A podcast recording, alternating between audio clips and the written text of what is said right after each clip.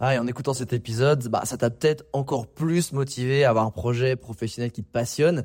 Mais le problème, c'est que tu es peut-être paumé, que tu sais pas dans quoi te lancer. Soit parce que tu aucune idée dans quoi, soit parce que justement tu as trop d'idées et tu sais pas laquelle choisir. Si c'est le cas, bah, va regarder mon workshop gratuit. Découvre ta zone de génie pour trouver ton job idéal. Avec ça, tu auras toutes les clés pour y voir beaucoup plus clair et prendre une vraie décision. Le lien dans la description, c'est à toi de jouer.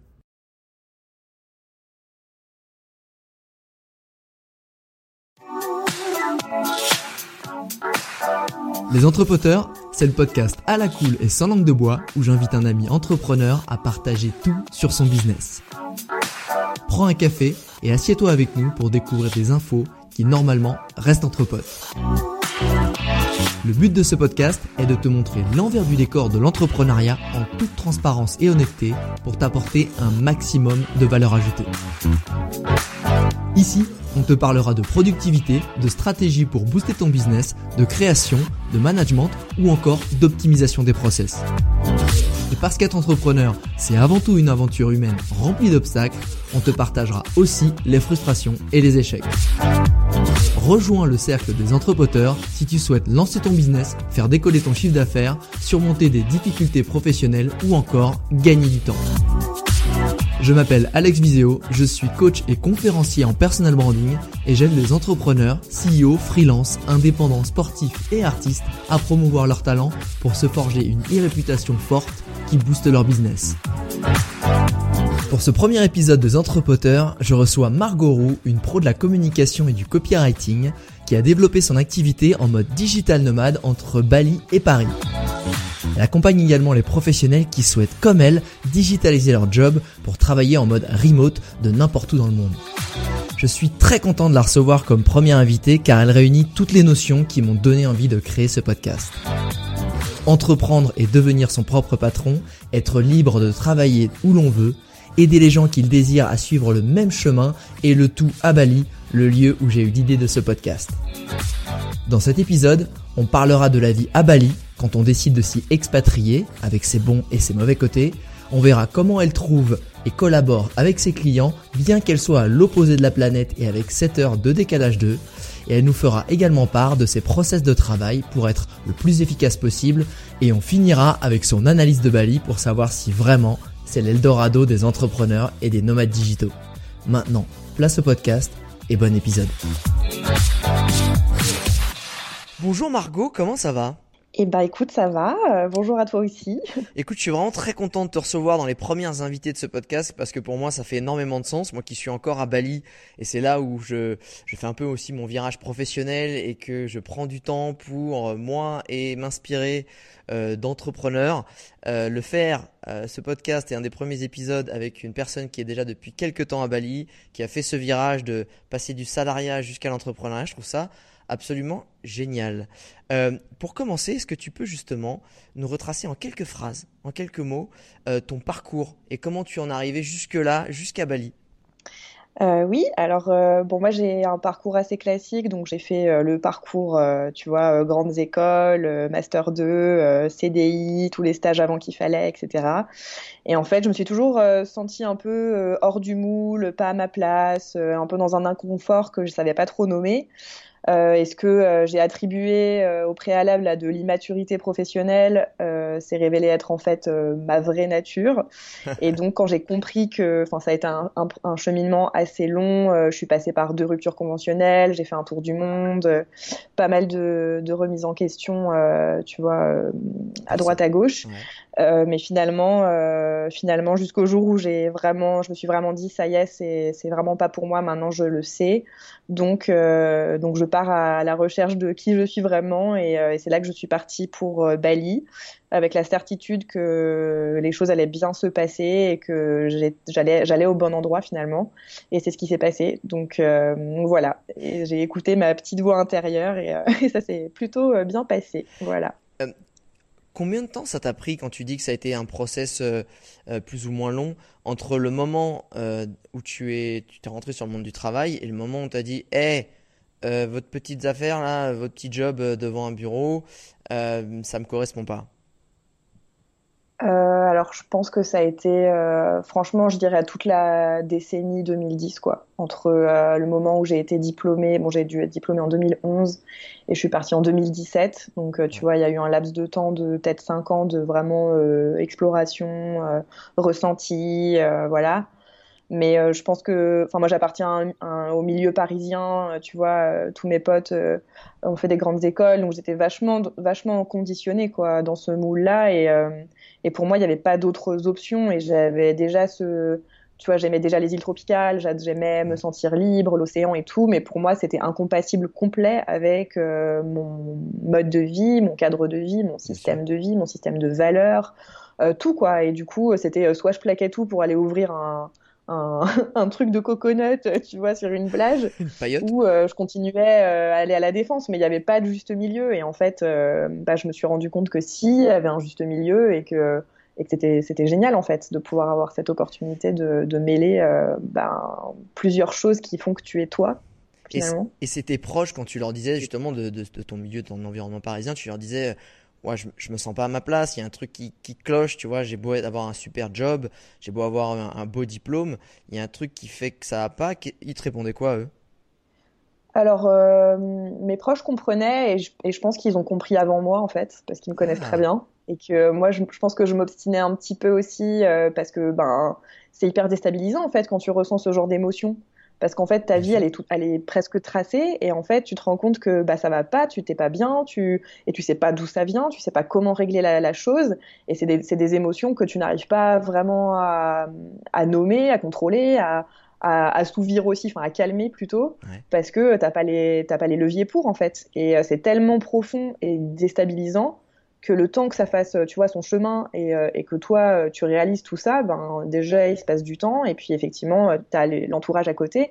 Mais, mais c'est un entourage qui est aussi conditionné de manière à ne pas avoir les réponses parce que finalement, on évoluait dans le même milieu et même s'ils voyaient, ils m'encourageaient dans, le, dans le sens que je pouvais ressentir, euh, ils n'avaient pas la réponse, tu vois. Donc, donc c'était plus du soutien, de l'écoute. J'ai eu un entourage extrêmement bienveillant et mes parents ah, aussi. Génial. Et euh, ouais, ouais, mais, bah, je pense que tu vois, j'ai un, un, profil assez sérieux quand même. J'ai toujours bien travaillé, j'ai toujours été euh, euh, plutôt raisonnable et tout dans mes choix. Donc je pense qu'ils voyaient que c'était pas une lubie, ils voyaient que c'était pas euh, un caprice ou quelque chose que tu vois qui était complètement dissonant avec tout le reste. C'était plutôt voilà le fruit d'une réflexion longtemps, longuement menée et, et le, le, le, chemin vers quelque chose qui allait être plutôt bah, tu vois, sérieux aussi au final. Quoi. Bien sûr. Et du coup, ça a été quoi le process de cette transition Au moment où tu es dans ton job bien payé, euh, peut-être stimulant quand même pour pas mal de gens qui bon, pour l'estimer, c'était quoi exactement l'intitulé de ton dernier poste et, justement, comment s'est passé ton process jusqu'à où tu es aujourd'hui? Alors mon poste, il était génial. J'étais euh, responsable communication interne euh, au sein du groupe GoSport. Donc je travaillais pour plusieurs enseignes. C'était un groupe international. Il y avait énormément de boulot parce que du coup on n'était que deux à la communication institutionnelle, donc euh, énormément de, de, choses à faire et, euh, et tu vois c'était génial de d'être en lien avec les, équipes magasins, de les motiver, d'organiser des challenges, de, de, diffuser les valeurs de la boîte, enfin plein de c'était bah, un métier que j'adore. Et euh, sauf que en fait au-delà des missions, je me retrouvais pas dans le milieu de l'entreprise. C'est-à-dire que moi en plus j'évoluais à un niveau de direction, donc j'étais vraiment au cœur de, euh, tu vois, euh, les petites euh, batailles de pouvoir entre les services, le côté un peu politique du travail en entreprise, les ragots de la machine à café, voir les mêmes têtes tous les jours à la même heure, être assigné à ton bureau de telle heure à telle heure tous les jours au même endroit. Et en fait, je souffrais de tout ça alors que le boulot, enfin l'essence du travail en lui-même était top. J'avais des supérieurs hiérarchiques géniaux qui m'ont grave fait grandir et tout. Et, euh, et mais juste, j'étais complètement euh, pas, enfin pas, pas au bon endroit quoi. Je, je, me sentais mal en fait, tu vois. C'était euh, inconfortable au possible. et, et, et, du coup, ben le, temps que ça passe son chemin, tu vois, le temps que tu acceptes ces émotions et que tu te dises, en fait, je suis pas, je suis pas anormal. C'est possible de ressentir ça et de pas être fait pour ça et je peux faire autrement. Ben ça prend vachement de temps, ça c'est sûr. Et, et justement, quand tu as accepté ça et que tu as dit, ok, en fait, j'ai le droit de ne pas forcément apprécier quelque chose qui sur le papier pour la plupart des gens est top. Euh, quand tu l'as accepté et que tu l'as compris, c'est quoi T'as acheté un billet pour Bali, tu t'es dit, hé les gars, euh, est-ce qu'on peut faire une rupture conventionnelle? Moi je me casse. Parce que qu'est-ce que est-ce que tu euh, savais ce que tu allais faire après? Comment ça s'est passé? Ah mais pas du tout. En fait, j'étais dans un Non, mais je te jure, en fait, j'allais mal, tu vois. Genre, j'étais, j'étais pas bien, euh, je, je, trouvais pas de sens à ma vie. Euh, comme, euh, comme la semaine, c'était dur, bah, du coup, je me défoulais le week-end, bah, comme on est tous, tu vois. Je sortais, je buvais de l'alcool, je faisais la fête, donc après, je faisais plus de mon week-end parce que bah, tu ramasses. Enfin, ma vie n'avait aucun sens, tu vois. J'étais dans cette espèce d'engrenage. Ouais, la, la parisienne typique, quoi ouais, exactement. Et puis tu te fais des week-ends à droite à gauche. Et puis, enfin, en fait, elle, et, le, et le temps passe et il se passe rien de plus. Et t'es là, franchement, qu'est-ce qui va se passer dans ma vie, quoi?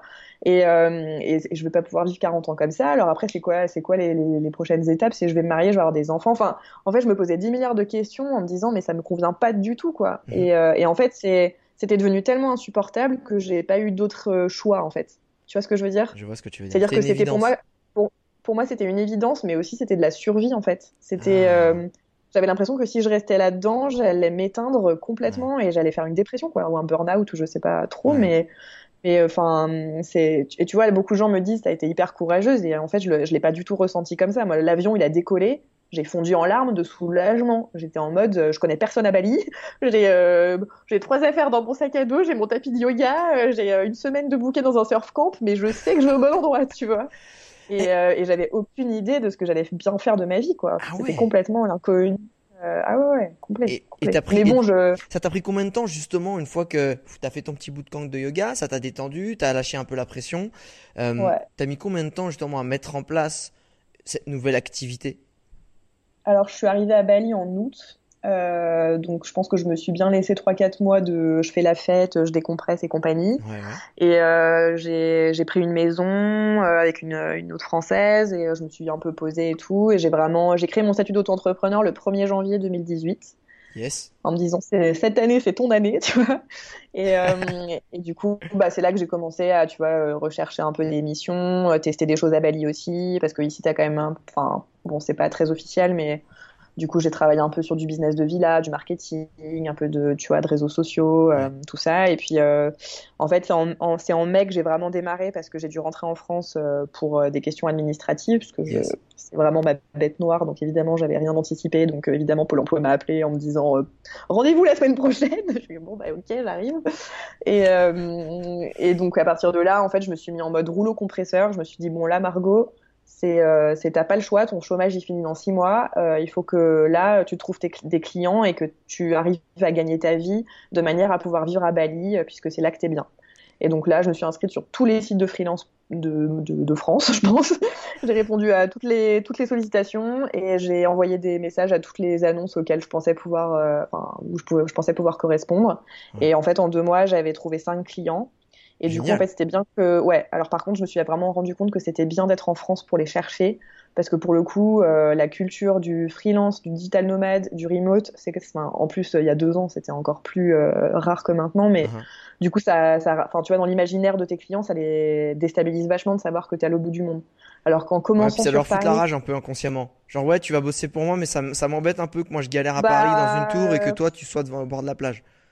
Ouais, il y a peut-être de ça, mais honnêtement, je pense vraiment que dans l'imaginaire, c'est euh, la meuf, elle part en vacances, euh, puis elle sera loin, donc en fait, on va, enfin, tu vois, elle va pas travailler, quoi, ou ça va mal se passer, ou euh, tu vois, il y, a ces espèces de craintes un peu inconscientes qui finalement se sont complètement effacées au moment où ils ont vu qu'en fait, sur les deux mois où j'étais à Paris, ça se passait super bien, et je suis partie à Bali en leur disant oui, bah, je suis, je pars un petit peu, mais tu vois, j'ai pas dit j'habite là-bas, je m'installe là-bas, j'ai dit je suis un peu entre Paris et là-bas, et en fait au bout de, tu vois, ils ont dit bon, bah, on va tester. Et puis en fait, au bout de d'un mois ou deux, euh, ils ont bien vu qu'en fait, ça servait à rien de se voir. Ouais, que... ouais exactement. Donc c'est vraiment euh, de, de la, ça a été de l'accompagnement un petit peu finalement euh, de, de ces clients-là, et, euh, et de l'autre côté, moi, un apprentissage de, euh, bah voilà, apprendre en fait à, à, être freelance parce que je l'avais jamais été, apprendre à être autonome sur des missions, tu vois, gérer des clients à distance, me créer ma propre est-ce qu'aujourd'hui tes clients, tu les trouves encore euh, en allant sur Paris, en les démarchant, en faisant un peu genre euh, prise de contact par mail, soit via LinkedIn, soit peu importe, et ensuite tu vas euh, tu vas closer en gros ton ton contrat avec le client sur place en allant les voir, ou est-ce que tu arrives maintenant, peut-être parce que c'est plus développé le côté entrepreneuriat, à justement les convaincre directement via Skype, via tous les réseaux qu'on peut avoir. Euh, alors moi en fait j'ai bon un peu inconsciemment j'ai adopté la stratégie du personal branding que tu connais bien euh, qui, qui, a été en fait de raconter tout le process de, de, mon changement de vie, de mon choix, pourquoi, comment, et de raconter en fait les, les, étapes sur les différents réseaux donc euh, notamment Instagram et LinkedIn. Et, euh, et du coup, euh, bah, tu réactives un peu un réseau dormant, notamment sur LinkedIn, parce que je pense qu'on l'a tous utilisé. Tu vas se créer un profil un peu corporate à la sortie de l'école. Exactement. Ou même, tu sais, genre, promotion, tu sais, c'est bon, voilà, je le mets, c'est mon CV, mais qui est sur un site internet. Ouais, exactement. Et du coup, je m'étais toujours dit, putain, LinkedIn, c'est l'enfer, t'es pas du tout toi-même, t'es obligé d'avoir une photo où euh, tu ressembles à un pingouin. Enfin, du coup, j'étais pas du tout à l'aise avec ce réseau social, vraiment, ça m'angoissait plus qu'autre chose.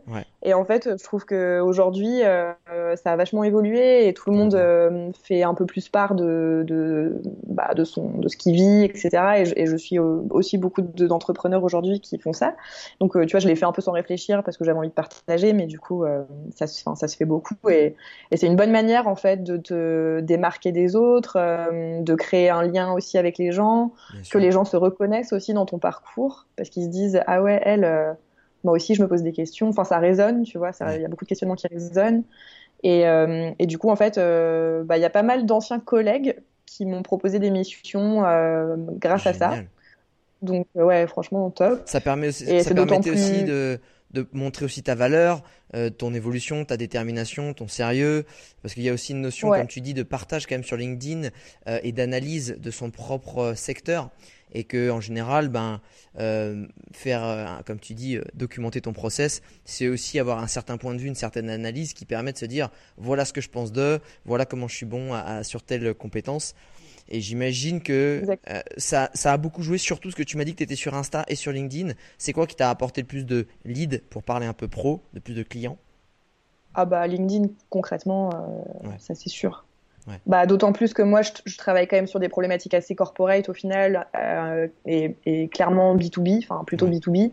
Donc pour le coup, là, Instagram, c'était pas trop le pas trop le lieu. Non, Instagram, c'est plus. là, j'attire plus des gens qui, qui, euh, qui ont envie en fait de se lancer et, euh, et, qui sont inspirés par ce lifestyle, ce mode de vie et qui du coup euh, viennent un peu me poser des questions. Donc c'est plus, c'est une autre ça crée d'autres leads puisque du coup je, je coach aussi des, des appétants euh, digital nomades. Donc euh, ouais, voilà, je dirais qu'Instagram ça alimente plus ça et LinkedIn plutôt la partie vraiment corporate, cœur de métier.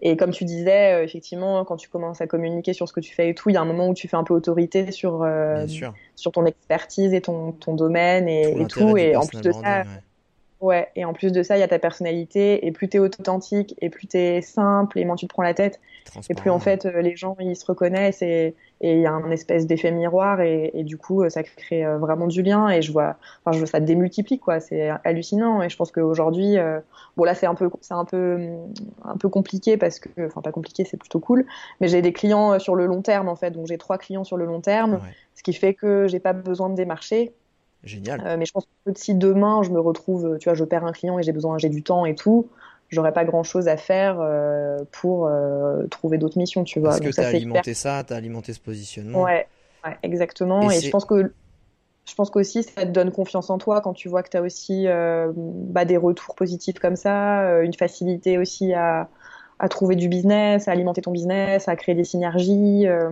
donc c'est c'est hyper gratifiant à plein de niveaux et, et, tu vois quand j'en parle avec les autres freelances, il y en a qui le font et qui sont complètement en phase avec moi et d'autres qui n'ont pas encore osé le faire parce qu'ils ont peur de mmh, se de devoir trop se livrer, c'est pas trop leur truc et tout. Donc ça, je, je peux complètement comprendre. Oui, d'assumer aussi ce côté. Euh, je parle d'un sujet, donc je me pose en référent, mais si on dit que c'est pas bien, si on me dit que c'est nul ce que je pense et qu'on me désingue, euh, ils n'ont pas encore compris la subtilité de juste partager un, point de vue, et, et c'est pas forcément la vérité sur, sur le secteur. Euh, et puis te détacher en fait de cette personne que tu peux être sur les réseaux sociaux qui est formatée et là pour un but bien précis, malgré que tu relais de l'authenticité, etc. à travers ce, cet avatar entre guillemets. Mais ça reste un média, ça reste une utilisation professionnelle euh, avec un but spécifique et tout. Donc même si tu te livres un petit peu parce que ben faut forcément mettre un peu d'affect dans ce que tu fais ou d'authenticité, je dirais, c'est plus le mot ben euh, ça reste c'est je veux dire tu mets pas une caméra chez toi en mode euh, love story quoi. Ça reste euh, quand même un peu cadré. Donc je pense que tout le monde tout le monde gagnerait à, à le faire et du coup faut vraiment dépasser ses craintes par rapport à ça, parce qu'en fait, les gens, ils voient ton poste au milieu de d'une farandole d'autres postes et en fait euh, ils oublient quoi. C'est même si sur le coup ils vont y avoir un jugement ou quelque chose et en fait on s'en fiche quoi.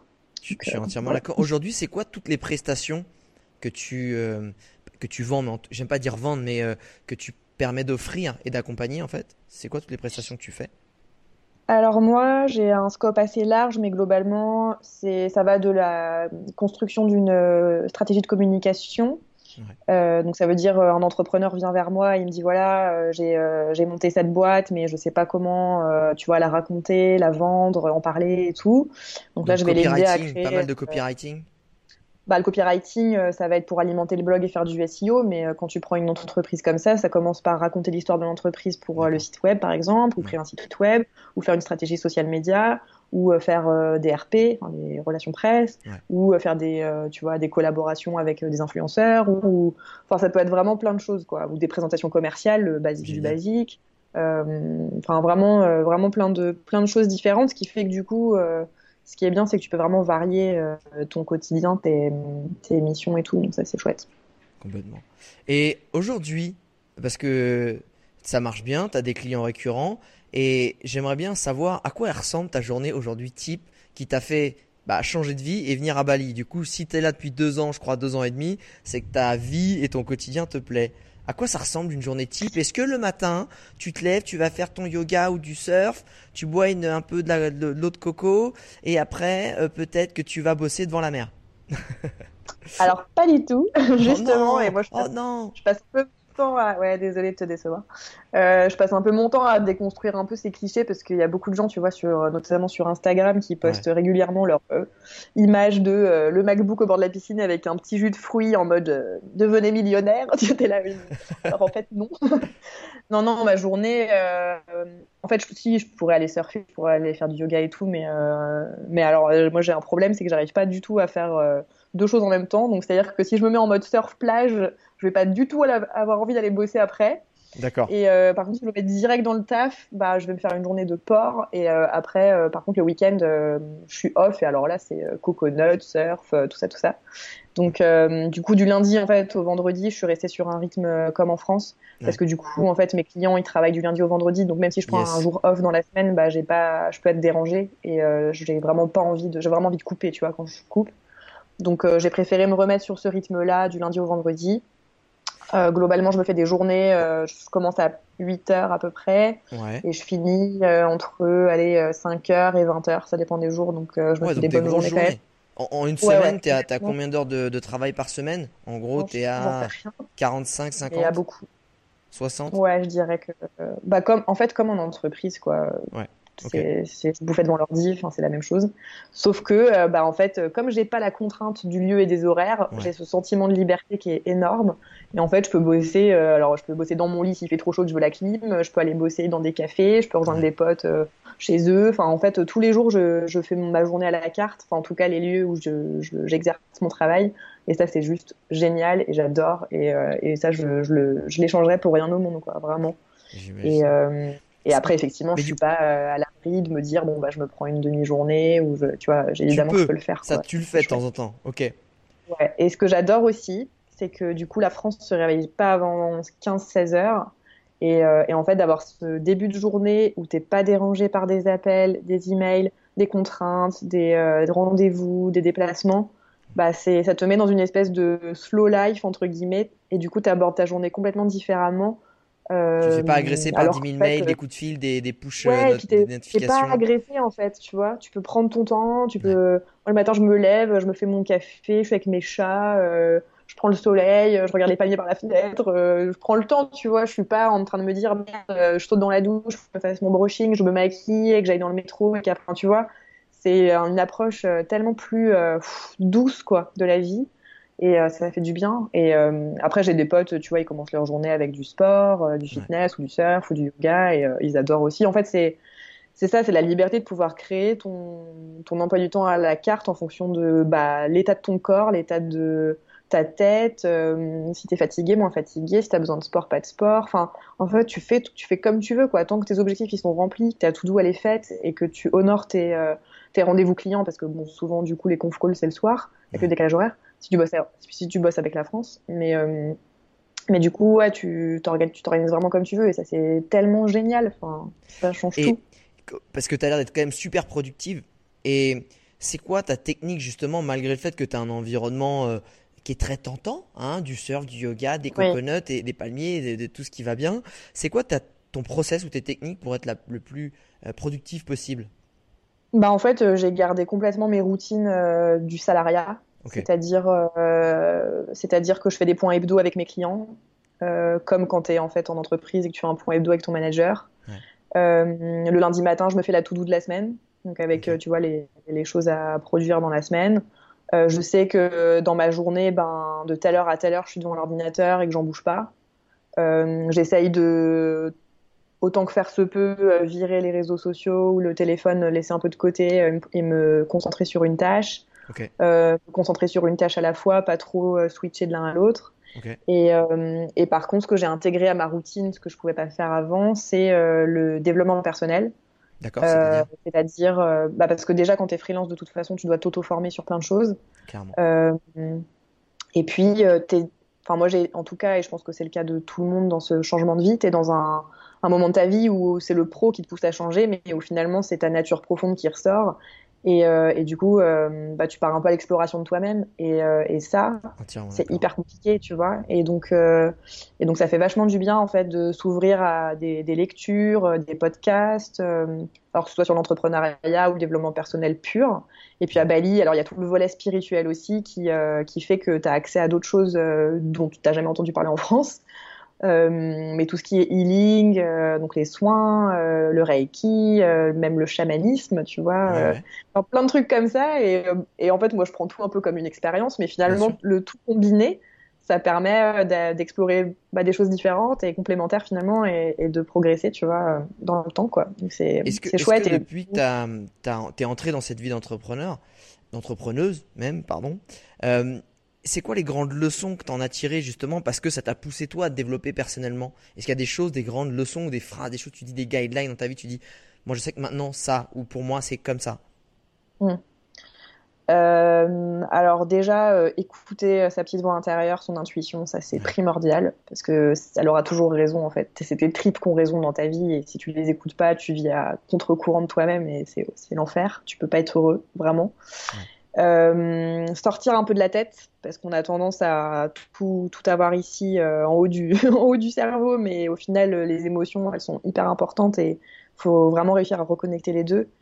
Et je dirais du coup être plus dans le moment présent parce que je, je sais qu'à Paris j'ai bah, en fait, ta semaine, elle est remplie, tu as des soirées tous les soirs, euh, parce qu'il faut voir machin, il faut voir truc, il y a une sorte de trucs. Euh, le week-end, il y a un mariage, euh, il y a une fête de famille. Et en fait, ton emploi du temps, il est blindé de contraintes amicales, professionnelles, professionnelles, personnelles. Et en fait, à aucun moment à toi, quoi. Et du coup, et du coup, je pense que c'est hyper important de pouvoir avoir la liberté de se dire, bah, en fait, ce soir, j'ai la flemme, bah, je sors pas, ou tu vois, ou au contraire, j'ai envie de faire la fête, bah, je, je, sors et, et vraiment d'être dans, dans, le, ouais, dans l'instant présent. Euh, autre chose que j'ai vraiment appris, c'est que l'échec n'existe pas. C'est-à-dire Il n'y euh, a pas d'échec. Ah. Bah, il n'y a pas d'échec, il n'y a que des expériences. Et il euh, y a plein de choses pour moi qui n'ont pas marché, mais heureusement en fait, parce que ça m'a permis d'aller euh, vers des choses meilleures pour moi, mieux adaptées, ouais. ou d'apprendre que ben il y a des choses qu'il faut faire différemment, ou que j'ai tel tel défaut à, à apprivoiser et, et, tout. Et, et du coup, c'est c'est pas vraiment des échecs, c'est des petits accros sur le chemin ou des petites aspérités mais qui font que tu rebondis bah, de, de, la meilleure façon derrière, quoi. Donc. Euh, et du coup, c'est quoi aujourd'hui Parce que je vois que tu as l'air euh, très épanoui et j'en suis très heureux pour toi et de voir surtout que. Non, mais tu vois, ça fait plaisir à voir de se dire que euh, bah, tu as eu le courage de faire des choses qui en France commencent à peine à arriver dans l'esprit des gens et dans la culture. C'est encore, tu fais partie des grandes exceptions, on va pas se le cacher. Euh, c'est quoi aujourd'hui quand même, malgré cette vie qui te correspond, qui te fait du bien, qui t'exalte, mais qui est quand même, voilà, il y, a du boulot. C'est quoi la plus grande difficulté auquel tu fais face professionnellement dans ton activité d'entrepreneuse? Euh, Je dirais que c'est l'argent à date, parce que euh, parce que en fait, euh, je suis dans un modèle là actuellement avec mes clients qui me permet pas de gagner énormément. Euh, c'est plus des paris sur l'avenir. Mais c'est vrai que du coup, euh, je suis encore dans ce truc où, euh, bah, là, je, tu vois, je vais avoir 31 ans.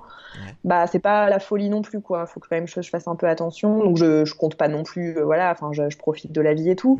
Mais je suis pas encore dans une capacité de, d'épargner. Et c'est vrai que je, je sais pas, je pense dans ma tête, passer 30 ans, bah, j'aimerais bien pouvoir quand même mettre de côté, assurer un peu l'avenir et tout. Et ça, je suis pas encore en capacité de le faire. Donc, mais, mais bon, après, j'ai mis des billes aussi dans des choses et j'espère que ça va, tu vois, ça va être, euh, ça va fructifier euh, à l'avenir. Ah ouais, non, mais euh, c'est, c'est super mais je dirais que c'est le principal truc qui te, qui, qui, peut prendre un peu la tête parce que tu te demandes toujours si tu fais les bons choix, si tu, tu gères de la meilleure façon. Justement, ce qui allait m'amener à, à, une autre question parce que euh, et je pense que s'il y a des entrepreneurs qui écoutent, ils vont se reconnaître. Il y a, il y a quand même beaucoup de, de cogitation, de doutes ou de questionnements. Et, et j'ai même envie de dire, c'est quoi tes angoisses d'entrepreneuse toi aujourd'hui? Si tu en as. T'es les trucs qui disent putain, ça me fait flipper, tel truc. Bah, moi, c'est mon incapacité à me projeter pour ah, l'instant. Ok. Avoir une vision, tu veux dire avoir une vision euh, macro un peu long terme de ton activité pour savoir comment tu vas développer ton activité, c'est un peu ça? Bah, je pense que je pense que mon activité, je me fais pas trop de soucis parce que je pense que tu vois, euh, j'ai une expertise qui est reconnue, euh, ça se passe hyper bien avec mes clients. Euh, je viens même de devenir de prendre des parts dans enfin chez mon client principal qui est une boîte de café qui s'appelle Chacun son café qui est une très belle aventure entrepreneuriale et qui t'ont proposé de rentrer au capital, c'est ça? c'est génial. Voilà, c'est ça. Donc c'est pour ça que je te dis au niveau au niveau argent, bon, je, tu vois, à, terme ça devrait le faire, mais euh, mais oui, c'est vraiment cette incapacité à me dire euh, où est-ce que je serai dans un an, dans deux ans, dans cinq ans? Est-ce que parce que là ça fait quand même deux ans et demi que je suis à Bali et que je suis bien à Bali. Je rentre quand même très régulièrement en France, je rentre tous les trois mois, donc je suis quand même encore un peu, euh, bah, je suis nomade du coup on va dire, et je suis encore un peu, euh, on va dire le cul entre deux chaises, euh, entre ma mon, mon, parisianisme, euh, mon côté française et la France que j'adore et j'adore rentrer régulièrement et ça me fait du bien et je me sens chez moi et tout.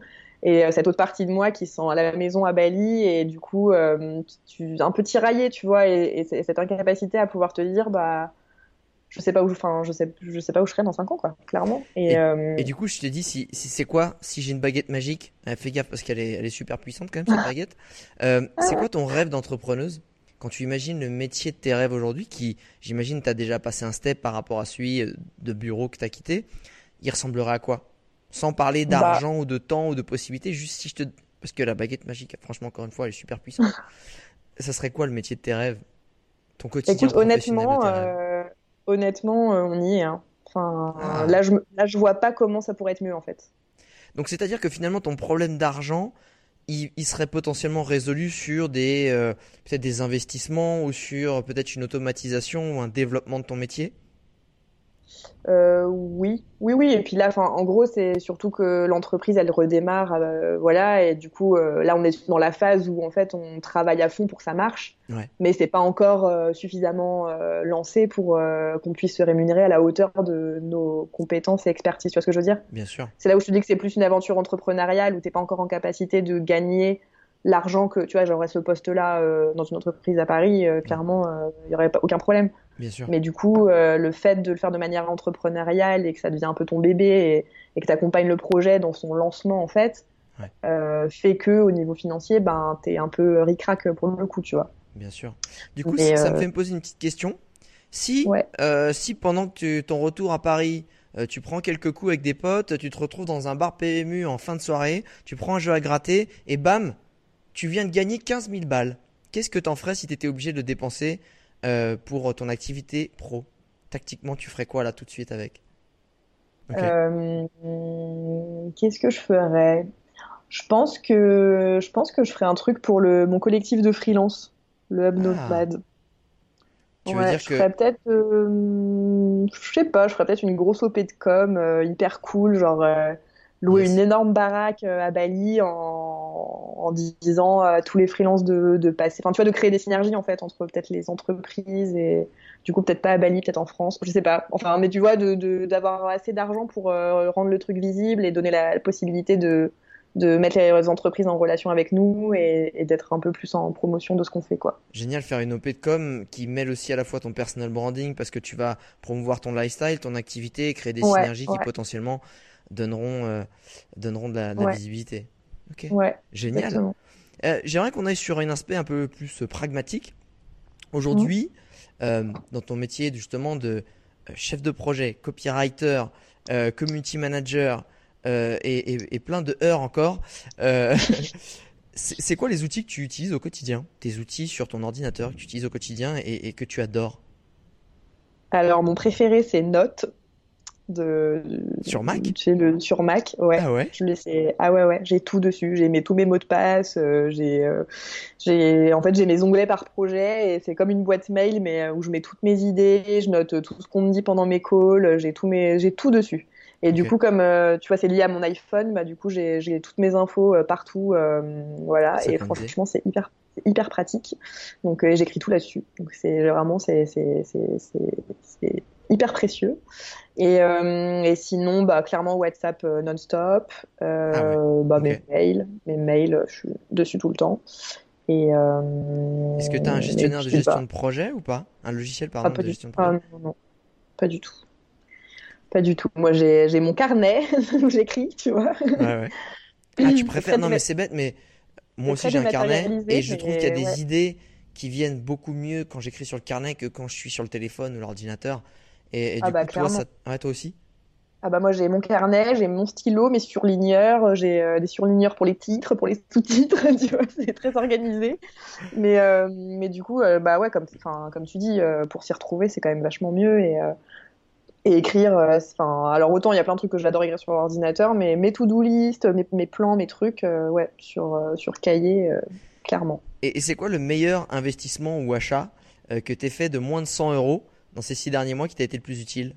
Est-ce que c'est un outil bah, Est-ce que c'est un, je sais pas, une souris qui va super vite Ah oui, oui, oui, je me suis acheté ça parce que je commence à avoir hyper mal au dos à cause du pad de l'ordinateur. Donc c'est un tapis de souris et une souris ergonomique là. Sérieux? Bah une souris, j'ai une souris, ouais. Ouais, ouais. Ah, et du coup, parce que moi qui, qui en ai pas utilisé depuis 10 ans, donc ça existe encore. En plus, je disais ça, je disais une connerie. Non, c'est ah vraiment une souris ergonomique. C'est quoi la marque C'est quoi la marque, le modèle, si, tu t'en souviens? Ah, bah, c'est ma mère qui les a ramenés de son boulot, donc euh, je sais pas. Ah. Et bah, tu as senti une différence sans rigoler? T'as as senti une différence? Ah, bah, j'ai plus, j'ai plus mal au dos. En 3 semaines, c'est parti. J'avais, j'avais dire qu'une souris. plus bouger. C'est ça qui t'a soigné ton mal de dos? Je te promets. Et c'est là, là, où tu comprends, tu sais, les discours RH en entreprise euh, sur euh, la qualité de vie au travail et, euh, et les trucs ergonomiques et tout. Mais c'est la vérité. Ah, tu vois, j'aurais jamais cru ça. Et un truc très utile aussi à Bali, c'est les, ou quand tu es freelance digital nomade, c'est des casques anti-bruit pour les cafés où il y a un peu trop de bruit. ça te permet de, s'isoler. Mais j'en ai pas encore acheté, mais je vais pas tarder, je pense. J'aimerais qu'on aborde un peu les, le côté leçon tirée de, de, ta vie d'entrepreneuse. alors j'aimerais qu'on qu'on aille plutôt sur le côté l'échec, commencer par le négatif, l'échec qui t'a enseigné la, plus belle des leçons. Ça a été quoi cet échec et ça a été quoi cette leçon? Euh, Alors, je, suis tombée sur un client qui a une pizzeria à Paris qui était d'une culture complètement différente de la mienne. Euh, c'est-à-dire euh, très orienté self-made man, très orienté fric pour le coup. Et, et, en fait, la collaboration s'est pas bien passée. Et, et, on, a, on a fini par cesser de collaborer tous les deux. Ouais. parce qu'on n'y arrivait plus ni l'un ni l'autre en fait. Et donc c'était en, en, soi c'est un échec. Ouais. Mais en fait, je me suis dit, bah, en fait, c'est pas du tout un échec, c'est juste qu'on n'était pas fait pour, pour travailler ensemble et, et on se comprenait pas. Et, et en fait, j'ai perdu ce client, mais heureusement, parce que du coup, maintenant, j'ai du temps disponible pour faire des choses qui me tiennent à cœur ou travailler avec des gens qui ont des projets qui font sens pour moi et, et avec qui je vais très bien m'entendre et, euh, et, et, je serais ravie de mettre mon énergie là-dedans, tu vois.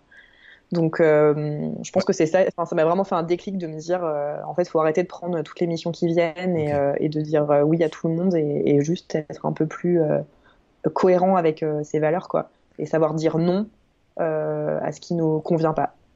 Donc, ça, c'était une bonne. Génial. La loi aussi des 80-20 qui, qui marche souvent, c'est de se dire des fois, mieux vaut concentrer toute son énergie euh, et son temps euh, sur 20% des clients qui rapportent entre guillemets le plus ou avec lesquels on s'éclate le plus et, de faire le tri dans les 80% restants qui souvent euh, bah, des fois ils prennent beaucoup de temps pour pas beaucoup non plus de, bonnes énergies ni de, de bons budgets à la fin du mois et c'est vrai que cette mm. loi marche pas mal sur plein de choses et notamment aussi sur les clients. oui, c'est vrai Pour finir ce, petit podcast, j'ai quelques questions qui seront plus euh, de l'ordre des conseils, du mindset. Mais si tu avais un, conseil à donner à un jeune de, de 18 ans qui voudrait se lancer dans l'entrepreneuriat, tu lui dirais quoi? Euh, je lui dirais qu'il ne faut pas se précipiter, que, euh, que faire une formation euh, dans son domaine, c'est important pour avoir une bonne base, je pense, théorique.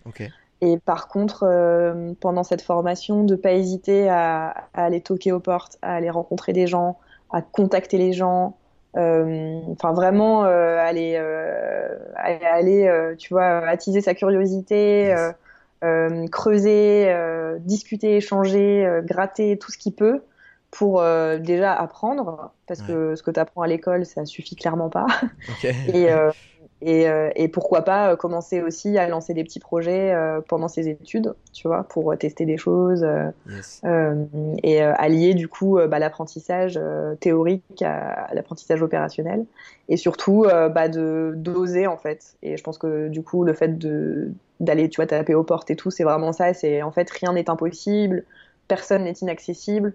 Et, euh, et, si, et, si, tu sens que c'est ta mission de vie, que c'était au bon endroit, que tu es aligné avec tes valeurs, que c'est ça qui te, qui te booste, te fout euh, le matin, bah fais-le quoi. Et, euh, et, peu importe ton âge, et, ça peut être aussi très bien des gens de 50 ans, tu vois.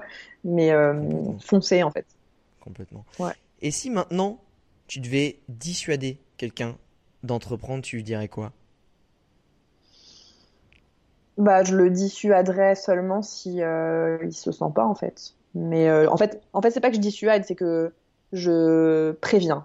C'est-à-dire que je dis que c'est difficile, c'est pas ce qu'on voit sur les réseaux sociaux, que euh, c'est beaucoup de solitude, euh, c'est beaucoup de risques financiers aussi mine de rien, que c'est des conditions compliquées de stress, de de, de, gestion de plein de choses. Tu vois, quand tu es digital nomade, typiquement, les, les visas qui te coûtent une blinde, à Bali, il faut sortir tous les 60 jours, il faut prendre l'avion, euh, t'es loin de ta famille, t'es tout seul, t'as euh, des séismes, euh, t'as des, inondations, t'as des serpents, enfin, tu vois, c'est pas genre juste je suis sous les palmiers, c'est cool. C'est non, il y a une réalité derrière et il y a des vols, il y a des scans de carte bleue, il y a des accidents, enfin, franchement, la vie, elle est pas facile, tu vois, clairement. Et, je pense que c'est ça que, que je, je, dis bien aux gens quand ils se lancent parce que s'ils ont une vision trop naïve du truc, bah ça va être compliqué quoi. Et il y en a beaucoup qui se sont un peu euh, ramassés en arrivant ici parce qu'ils pensaient trop que ce serait facile ou. Ce serait les bisounours. Tu vois. Ouais ouais, alors que clairement ça demande que tu y mettes toute ton énergie, toute ton intention, tout euh, tout quoi. C'est euh, c'est ton objectif et, euh, et, et en fait tu fais la balance entre ce qui vaut le coup pas le coup. J'ai eu des discussions avec des gens qui m'ont dit clairement moi c'est le confort et la sécurité avant tout et c'est mes valeurs numéro un. Et moi, je leur réponds, bah, moi, c'est la liberté. Donc, à partir de là, le reste, c'est secondaire. C'est chiant, mais c'est secondaire. Donc, je le... disons que c'est des moindres mal, moindres mots, pardon. Euh, voilà. Et je peux te dire que moi, ça me parle pas mal ce que tu es en train de me dire. euh, dernière question. Ouais. Si tu devais euh, citer une, une punchline, une citation, une phrase de ta création qui définirait le mieux ta mentalité aujourd'hui, ce serait laquelle? Alors le truc euh, que je répète toujours, euh, que je me répète aussi toujours, c'est face à cette situation, qu'est-ce que tu as, qu'est-ce que as envie de te dire sur ton lit de mort? Alors c'est un peu glauque, mais ça permet vraiment de, tu vois, genre entre je pars, je pars pas, je me lance, je me lance pas. Qu'est-ce que tu as envie de te dire quand tu seras à l'article de la mort, quoi? Bah je l'ai pas fait parce qu'en fait j'avais peur. Ok. Ou est-ce que tu aurais envie de te dire bah oui et puis du coup j'ai vécu différemment, j'ai, enfin voilà. Qu'est-ce que qu'est-ce que tu auras envie de te dire à ce moment-là? Est-ce que tu auras des regrets ou pas? Parce que la pire chose pour moi, c'est d'avoir des regrets. Du coup, c'est assez clair, quoi. Génial. Écoute Margot, je te remercie énormément pour ton temps, je te remercie énormément bah, pour tes conseils, pour ton histoire, pour, euh, pour ta sincérité, ta transparence. Où est-ce qu'on peut te retrouver si on a euh, une petite mission de copywriting ou juste on est en panique parce qu'on a une start-up ou une entreprise mais qu'on est vraiment en galère pour euh, savoir comment on va raconter tout ça? Où est-ce qu'on peut te trouver? Mm et eh ben sur LinkedIn ou Instagram, euh, Margot Roux, Margot RX sur Instagram. Voilà. Écoute, ça tombe très bien parce que ces liens se trouvent exactement dans la description de notre podcast. Donc en un clic, euh, toute personne qui sera intéressée pour voir toutes ces infos, eh ben elles seront disponibles.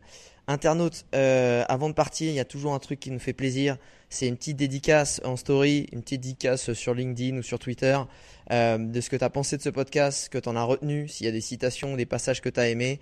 N'hésite pas, euh, que tu sois en train de faire ta vaisselle, ton footing ou euh, bah, sur le trajet de ton boulot et, ou peut-être en train de, gratter le futur concept de ta startup sur un carnet. N'hésite pas à nous faire une dédicace, ça nous fera super plaisir. Interne, je te dis à bientôt et encore Margot, merci pour tout. Merci à toi.